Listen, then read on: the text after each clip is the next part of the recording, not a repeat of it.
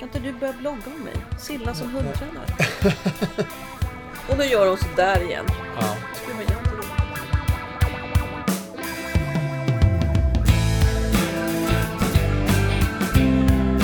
Då så.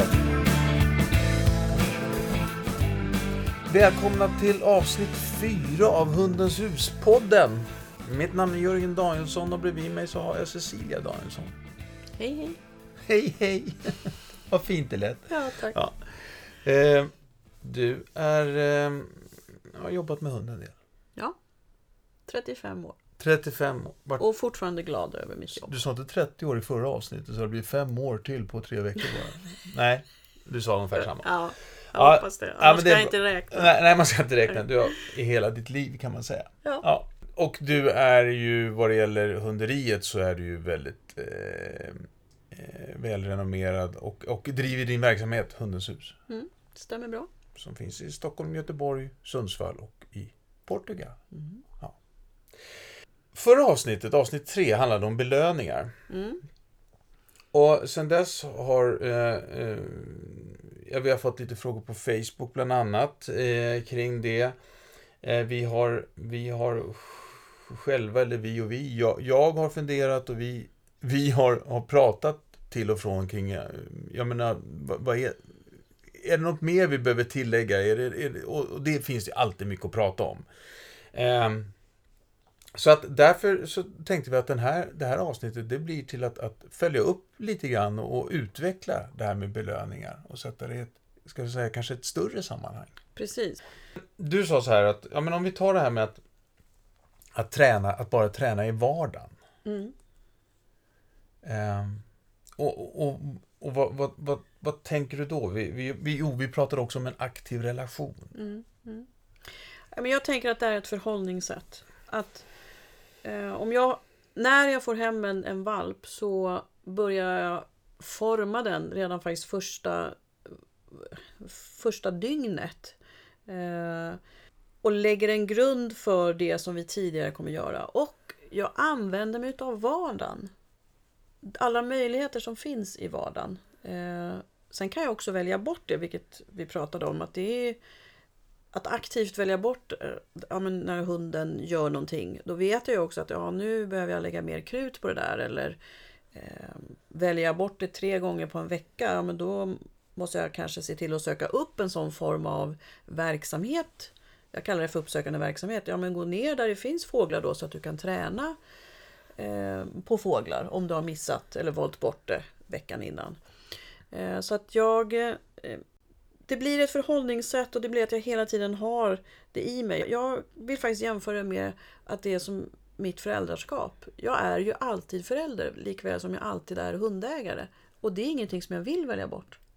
Men det kräver att jag aktivt också tittar på möjligheter. Ja, och, då om man, om man ändå ska dra parallellen till föräldraskapet så är det så att utifrån att du sa att jag kan inte välja bort föräldraskapet. Eh, och det, jag kan inte välja bort hundägarskapet. Så all, allting jag gör agerar i hemmet när jag går ut och, och när vi går till bilen och så vidare. Och så vidare. Mm. Allt det tillsammans med hunden, allt det är en, en, en, en handling. ja, och en möjlighet till att forma min valp till jag, vad jag vill ha den som vuxen. Forma tycker jag låter så tråkigt på ett sätt. Men jag, alltså, jag, jag förstår hur du tänker. Men forma låter så... Nej, men när vi får hem en valp, då är ju det en, en, en levande, underbar, väldigt glad, sprallig liten varelse Ja. som kommer in i vårt hem. Och det är en annan art. Det är en hund. Eh, valpar de sliter sönder saker, byxben och farliga grejer som sladdar och... och, Oj, sladdar till exempel du tog i där. Ja, Ja, ja, de där ja. farliga grejerna. Ja, precis. Eh, och, och de kastar sig över maten var den är. Om den är på fikabordet eller köksbordet eller man har tappat något på, på golvet som också kan vara farligt för det kanske är medicin. Eh, de, de rör sig liksom rör sig hela tiden och hittar på bus. Och när jag då får hem den här glada spralliga valpen så har jag en, en jag vet ju vad jag vill med den. Jag vet ju hur den kom, hur, vad den behöver kunna. Eh, Jag har satt upp faktiskt mål som är viktiga. Och det pratar vi om i Valppodden. Det är ju relationen och det är socialiseringen och miljöträningen och lugn och ro. Eh, förutom att få den rumsren och inte bita sönder sladdarna eller kasta sig över köksbordet när eh, det finns mat på den. Eh, om jag inte gör det här, om jag inte formar den här lilla diamanten som jag får in i vårt hem. Då blir den ganska oslipad och kantig. Och det blir ganska jobbigt när den blir tonåring och sen när den blir vuxen. Nu brukar man använda uttrycket oslipad diamant som något väldigt positivt. Jag kanske- tycker de är kantiga. Ja, de du har. Eller hur? Ja, precis. Eh, nej, men, Ja, så- men alltså, de, men du ska ju slipa den för att den ska passa in i. Den, våra hundar är som oslipade diamanter. De kommer som ett råmaterial och sen ska vi få dem att passa in i vår familj, i vårt arbete eller hobby och i vårt samhälle. Det är ju jättestor skillnad på om du bor på landet i skogen och, och aldrig behöver ha din hund i koppel. Eller om du bor eh, vid Mosebacke torg och går ner på Medis. Med allt det som händer där eh, och måste ha din hund i koppel. Så att jag ser dem som små oslipade diamanter som jag då ska forma för att de ska passa in i min familj eh, och i mitt framtida jobb eller hobby eh, och sen i det stora samhället. Var inte det ganska? Jo, jo, jo, nej men, eh, ja då. Ja. Ja, men absolut. Eh, alltså, mm, jag, jag, jag, hänger, jag, jag, jag hänger med på, på tankegången. Och då är det också lättare att forma valpen, att veta jag vill, ha, jag vill att den ska lägga sig ner vid busshållplatsen. Jag vill att den ska gå fint i kopplet när den behöver göra det. Jag vill att den ska hälsa fint på människor så att jag eh, att den inte skrämmer eller smutsar ner kläder. Eh, och, och så vidare och så vidare. Så att jag har liksom en plan för valpen. Och den blir ju olika beroende på hur valpen är. Det är viktigt att säga. Ja, just det. För en del hundar har mycket fart i vissa situationer men de har, blir blyga i andra situationer. Eh, eller, och så är det tvärtom för nästa hund. Alltså varje valp eller hund som har kommit in hem till oss har ju varit eh, olika och vi har ju tränat dem på olika sätt. Alltså det här med belöningar och träningsplaner. Och det är ju det mer liksom konkreta detaljgrejen som vi håller på och pillar med. Ehm, utifrån hundens personlighet. Eh, Du, du sa någonting när vi satt och samtalade här förut så sa du också det att Okej, den här valpen jagar efter fjärilar och det är ju jätteroligt och det är lite sött och den snappar i luften och fjärilen hinner iväg så det är liksom ingen fara, man bryr sig inte och sen så vänder den upp och allihop. Men så säger jag, den där fjärilen kan gärna bli småfåglar sen och vilket i sin tur sen kanske blir ekorrar och vilket i sin tur blir harar. Så att och det är där du menar att redan där så måste jag så sk- skulle jag behöva börja träna på att att få valpens uppmärksamhet så att den inte bara hoppar iväg och tar den där Ja. fjärilen. Precis. För det kommer sen att hjälpa mig in i, i eh, Att ha den lös när det finns harar runt omkring. ja just Till det. exempel. Och jag, första gången en valp skuttar efter en hare så ler och skrattar jag alltid. Alltså det är ju så himla fint. Men, och då tänker jag så här. Tänk dig för nu Silla. För nu har, låter den här valpen göra det för många gånger så har jag faktiskt börjat träna hunden i att jaga fjärilar, fåglar och harar och rådjur. Och det vill jag ju inte ha. Ja, särskilt om du står där med glada tillrop också. Ja, precis. Ja. Eh, så att eh, det gäller att tänka vad är det för hund jag vill ha eh, och hur ska jag forma den till det. Till, men du hade ju sånt bra uttryck när vi pratade antijakten tror jag det var. Jaha, så jag ska belöna hunden när den springer till mig. Inte hindra den från att springa från mig. Och det är exakt det tänket jag vill ha. Att egentligen så tänker jag att den träningen som jag gör är lite tvärtom-träning. Eh, för en del personer. Eh, Istället för att lägga ner tid på att liksom, ja, men den ska inte göra det och inte göra det så vill jag tänka ja, men den ska göra det här och det här och det här. Och då belönar jag det och jag ser de sakerna. Vilket gör att med mina glada tillrop då för att hunden, valpen stannar upp när den tittar på fjärilen innan den har börjat jaga. Det gör att den vänder mot mig innan den börjar jaga och springer till mig. Så att hitta hela tiden, ja men vad, vad är det jag vill ha från valpen? Vad är det jag ska belöna? Och hur får jag den att göra det? Jo, genom glada tillrop och, och bra belöningar. Och den här som vi pratade om också med belöningspodden. Den långa belöningshistoriken.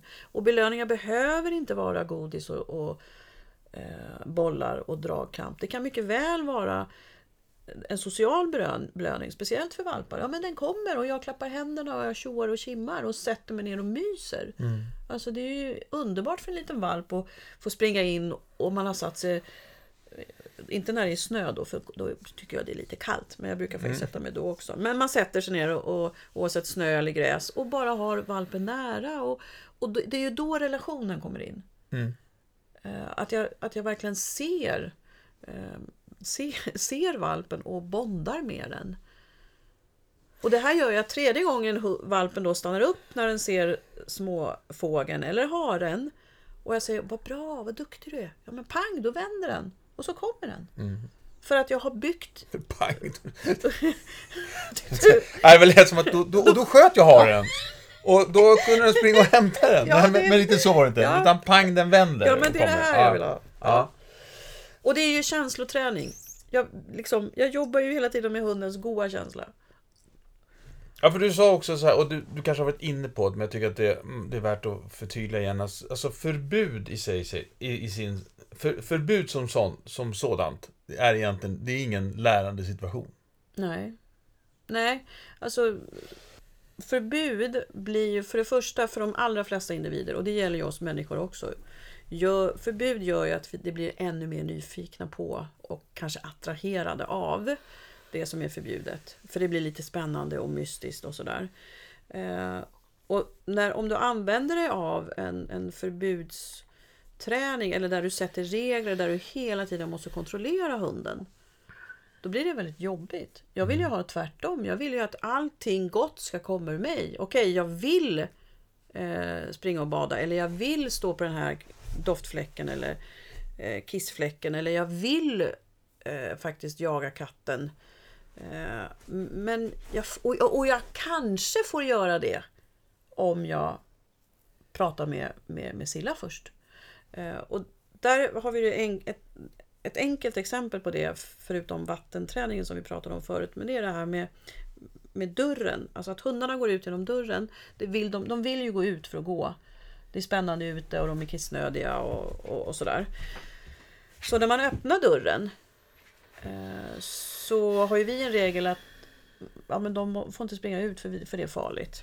Eh, ja, men då är det då, vill, då gör en del personer så att ja, man, man lär hunden sätta sig och så sätter sig hunden, då belönar jag den med en godbit och så säger jag varsågod och så går jag ut. Det här gör ju jag, betyder ju att jag måste kontrollera hunden. Jag måste kontrollera hunden att den först sätter sig innan jag öppnar dörren. Jag måste kontrollera hunden att den, inte, att den sätter sig innan den springer fram och hälsar på någon och så vidare. Jag vill ju att hunden istället vänder sig och frågar mig. Kan jag få gå ut nu? Och det gör jag genom att jag går fram till dörren, öppnar den och hunden har kopplet på. Hunden går ut och jag stänger dörren. Jag räknar till 30.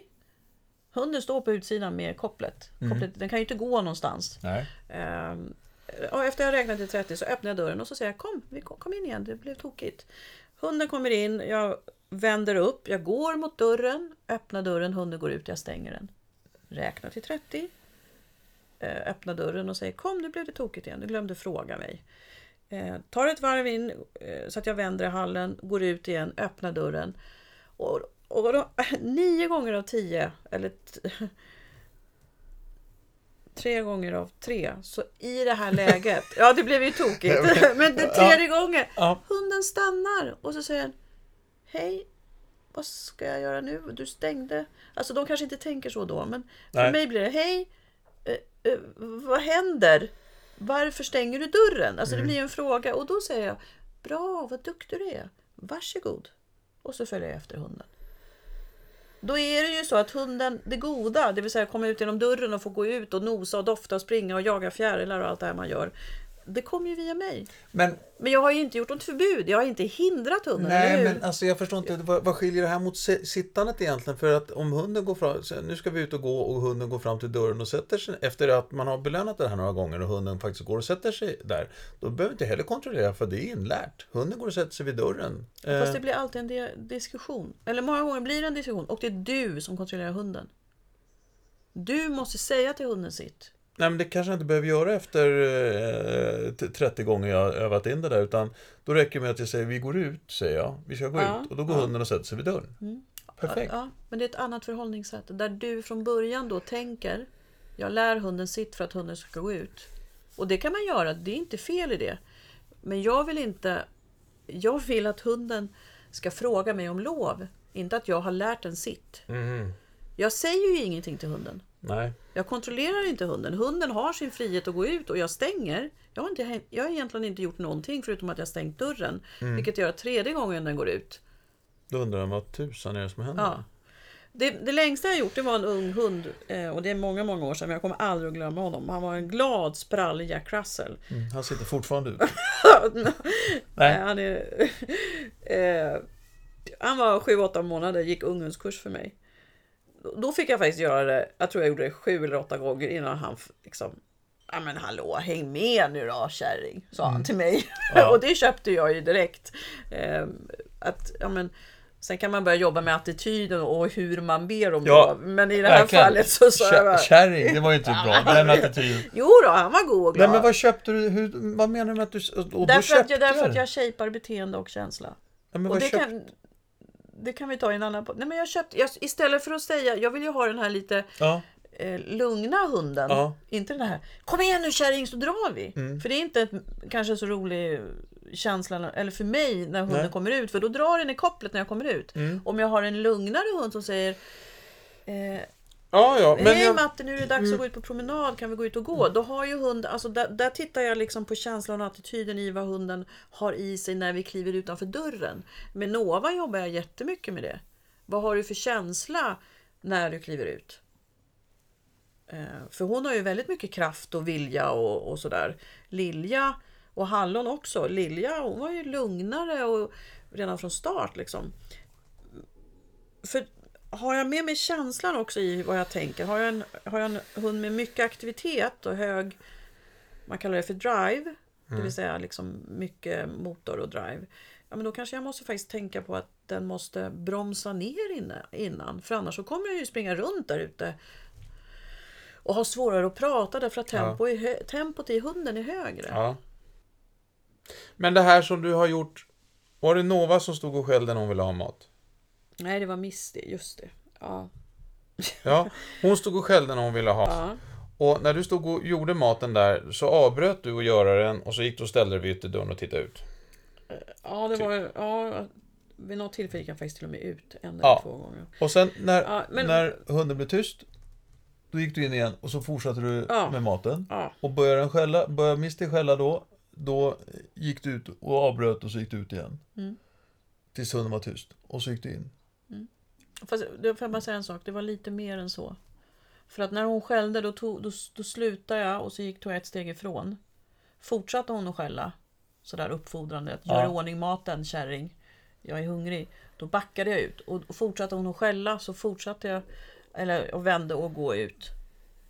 Så att det, konsekvensen av att hon skällde det var att jag, den som gör i ordning maten, kom längre och längre ifrån maten. Ja. Och det, det visste ju hon. Hon visste ju att det är ju jag som gör maten. Det är ju Ja. jag som ställer ner den. Ja. Men det var inte så att jag bara... Jag kunde kanske ha gjort så. Det testade jag aldrig. Slutade och gick ut och ställde mig vid dörren. Utan det blev ju så att om jag gick ifrån maten och hon fortsatte att skälla. Så gick jag ut. Och vid något tillfälle så hamnade jag utanför maten. Mm. Eh, utanför dörren. Eh, och det där tog ju ett tag eh, för henne. Att förstå. Mm. Men sen var hon ju tyst. Ja. Istället för att säga tyst Misty, lägg av och skäll, jag orkar inte. Ja, för hon skällde hon hade ju eh, en tuff tid i Portugal. Mm. Eh, och med konkurrens om mat och sådär. Så att eh, hon Henne fick vi också handmata för att hon hade resursförsvar. Ja, just med, med Misty och Hallon och Nova.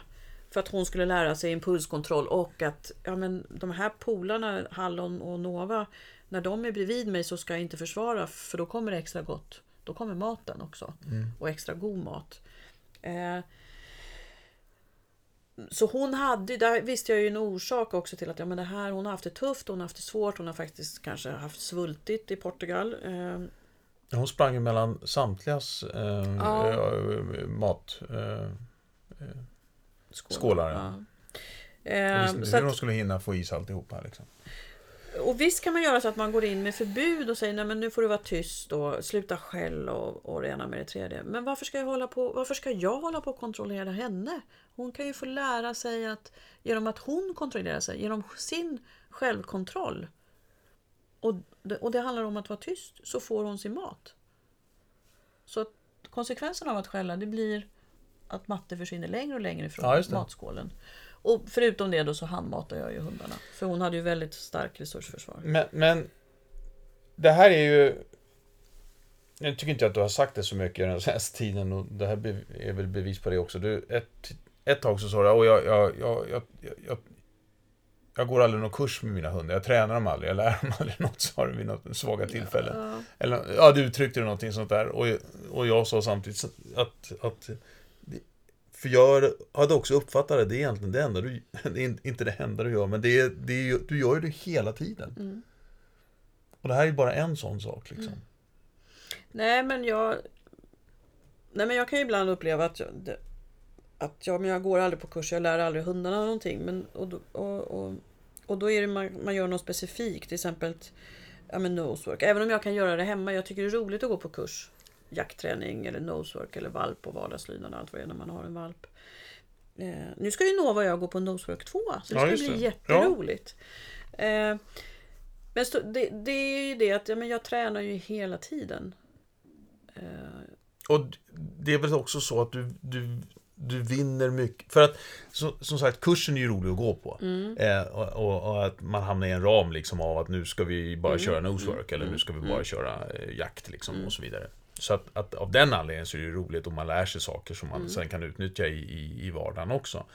Men eh, framgångsfaktorn eller fram, möjligheten till framgång i, på kurserna ökar ju, ju mer också du har tränat i, i vardagen, i den, och inte bara specifikt på det du ska göra. Inte att, att du har tränat nosework i vardagen, utan att du faktiskt har, har tränat relation.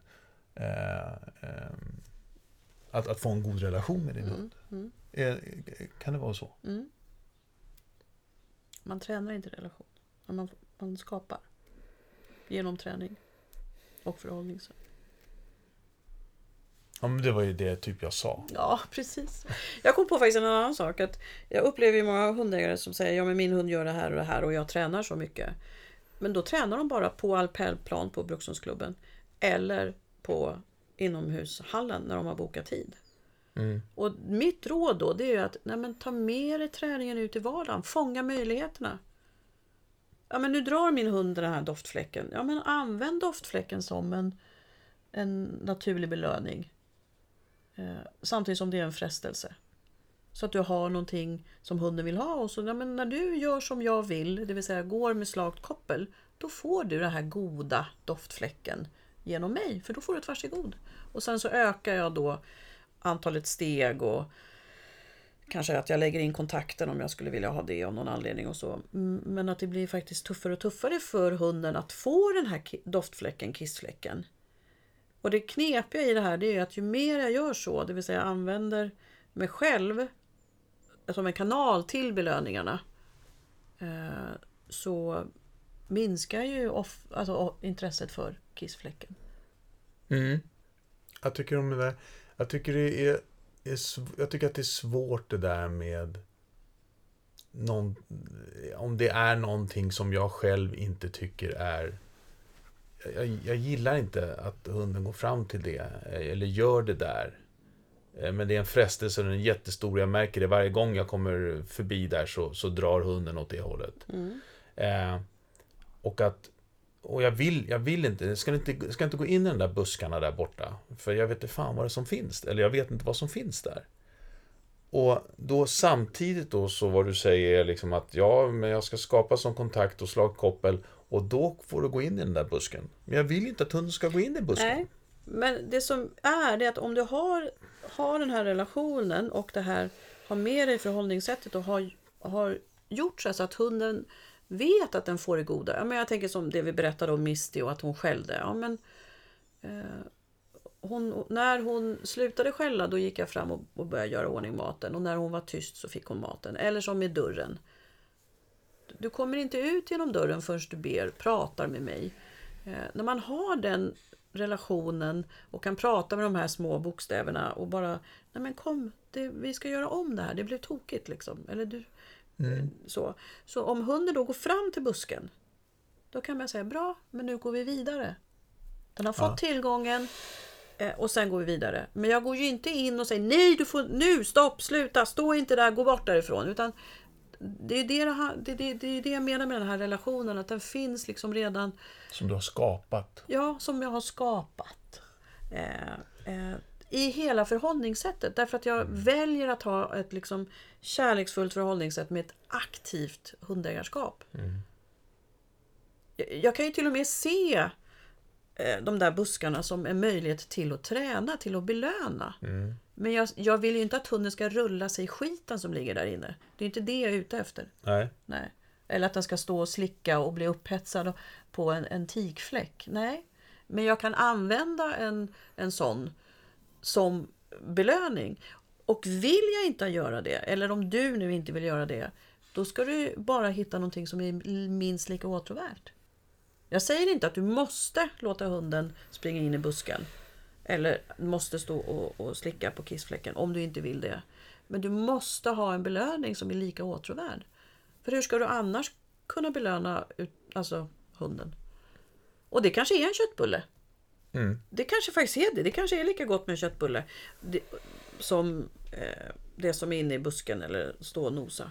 Men det som är svårt med de här speciella kissfläckarna eller om man har en hund som faktiskt äter bajs eller vad det nu är. Men speciellt kissfläckarna, det är också att det är, det är naturliga beteenden för hunden. Det är inte äckligt för en hund att stå och nosa i en kissfläck. Utan det är ju, det är ju en instinkt och hormonstyrt. Det är inte äckligt för en hund att äta bajs. Det finns ju till och med näring i vår människobajs. Hur äckligt det än låter. Så det är inte äckligt, det är naturligt. Men sen, jag vill inte att ha hundar som äter bajs. Det vill jag bara vara tydlig med. För Ja. det är bland det äckligaste som finns tycker jag. Mm. Jag hatar det faktiskt. Ja. Eller när de rullar sig. Oh, oh. Eh, så att eh, jag vill bara vara tydlig med det. Att man behöver inte använda sig av någonting som man själv tycker är äckligt. Eh, men då måste du ju hitta något. Som Ja. är... Ja, men som när jag tränade Novas antijakt. Jag gick och plockade harpluttarna. Ja. För att kunna belöna henne med det. ja, just det. Hade de med en snusdosa. Mm. Kan jag säga så avslutningsvis, eh, tiden drar iväg. Eh, men, men det är ju faktiskt, det är ju lite roligt det här med Nova för att hon, när hon vill ha uppmärksamhet så är det ju faktiskt också så att hon går ju, hon går ju och eh, hämtar ett par strumpor. Eller hon går och hämtar, hon vet var vi har plastpåsarna. Och eh, drar ut en sån plastpåse och kommer in och eh, ger till oss. Eh, och någonstans så ligger väl det, det är ju ett, ett, ett i grunden, även om det finns i rasen, men det finns ändå i grunden ett relationsskapande som gör att hon eh, att hon gör det. Mm. Hon är, hon är ju väldigt söt då. Och det, det Ja. säger vi ju alltid. Mm. Och hon har en speciell blick och speciella Ja. öron. Det är Hon nästan så grejer- öronen fladdrar Ja, på hon- henne. hon- Och hon står hon håller och liksom- blinkar med Ja, ögon. hon håller grejerna i läpparna också. Ja, ja, hon så söt då. Ja. Eh, En jätteviktig sak som när det handlar om det här förhållningssättet som jag pratar om nu. Det är att jag använder tiggandet för att skapa den här dialogen med mina hundar. Många ser ju att tiggandet vid matbordet är usch och fy och så vill man förbjuda hundarna eh, att göra det. Istället så använder jag ju mig av det att du får jättegärna tigga av mig om först så handlar det om att lägga sig ner så att, jag, så att de ligger på golvet. Eh, och sen som i Nova har vi lärt henne att hon går in under bordet och lägger sig. Mm. Så där shapar jag fram då, ja, men lägg dig ner så får du godbiten och sen så, ja, men du går in och, och så belönar jag under bordet så att hunden går in och lägger sig. Eh, det betyder ju inte att våra hundar får vara med vid matbordet och sitta och, och tigga. Utan är det så att jag inte vill ha hundarna vid bordet, då säger jag du får gå och lägga dig någon annanstans. Det funkar inte just nu. Mm. Eh, Och då måste jag vara konsekvent i det att varje gång hunden kommer fram faktiskt då, går, då är jag väldigt fysisk med hundarna. Jag tar i dem och så visar jag om du får ligga här. Mm. Eh, Och i början så är jag ju gärna no, alltså tuggben eller så, så att de har någonting på den här platsen. Ja. Så vi har ju en liten osynlig gräns där vid vår kö- Mm, mm, köket. mm. Ehm, Men Så att- återigen så ligger ju det i, i en, en ja, dialog eller ja, en, Ja. en dialog och att, att i relationsskapande hela tiden titta på de här Mm. bitarna. Och det här tvärtom-tänket. Använd tiggeriet till att göra någonting så att du blir någonting jättebra. Ja, just det. Men ha ett beteende. För jag tycker inte om när hundar sitter upp och dreglar. Nej. Men om jag lägger dem ner så ser jag dem ju inte ens. Nej. Och när vi är ute på restaurang och sådär, ja men Nova går ju alltid in under bordet. Ja, det är Och Hallon faktiskt- hon snurrar in sig och liksom i korgen. Mm, mm, Eller i knät. mm, Och sen testar de ju. De kan ju säga, men hallå matte, mm, lite nu då. mm. Så att det är ju... Och jag gillar ju den dynamiken i vår relation. Ja, just det. Det är ju samma som ja, men man hämtar någonting och så står man och fladdrar med öronen och ögonfransarna. Och det är ju det som är Standard, styrkan också i, i din och min relation helt enkelt. Hörde, vi ska avsluta. Vi ska avsluta det här. Jag vet inte. Vi får väl se om, det här har blivit tydligare. Men någonting mer har det blivit i alla fall kring, eh, kring det här med att träna hund. Ja, Det har det i alla fall blivit. För det är ju ambitionen med podden. Så vi tackar för oss. Mitt i sommaren är det. Eh, och eh, vi hörs om ett par, tre veckor igen. inte tidigare. Kanske. Kanske. Hej då! Hejdå.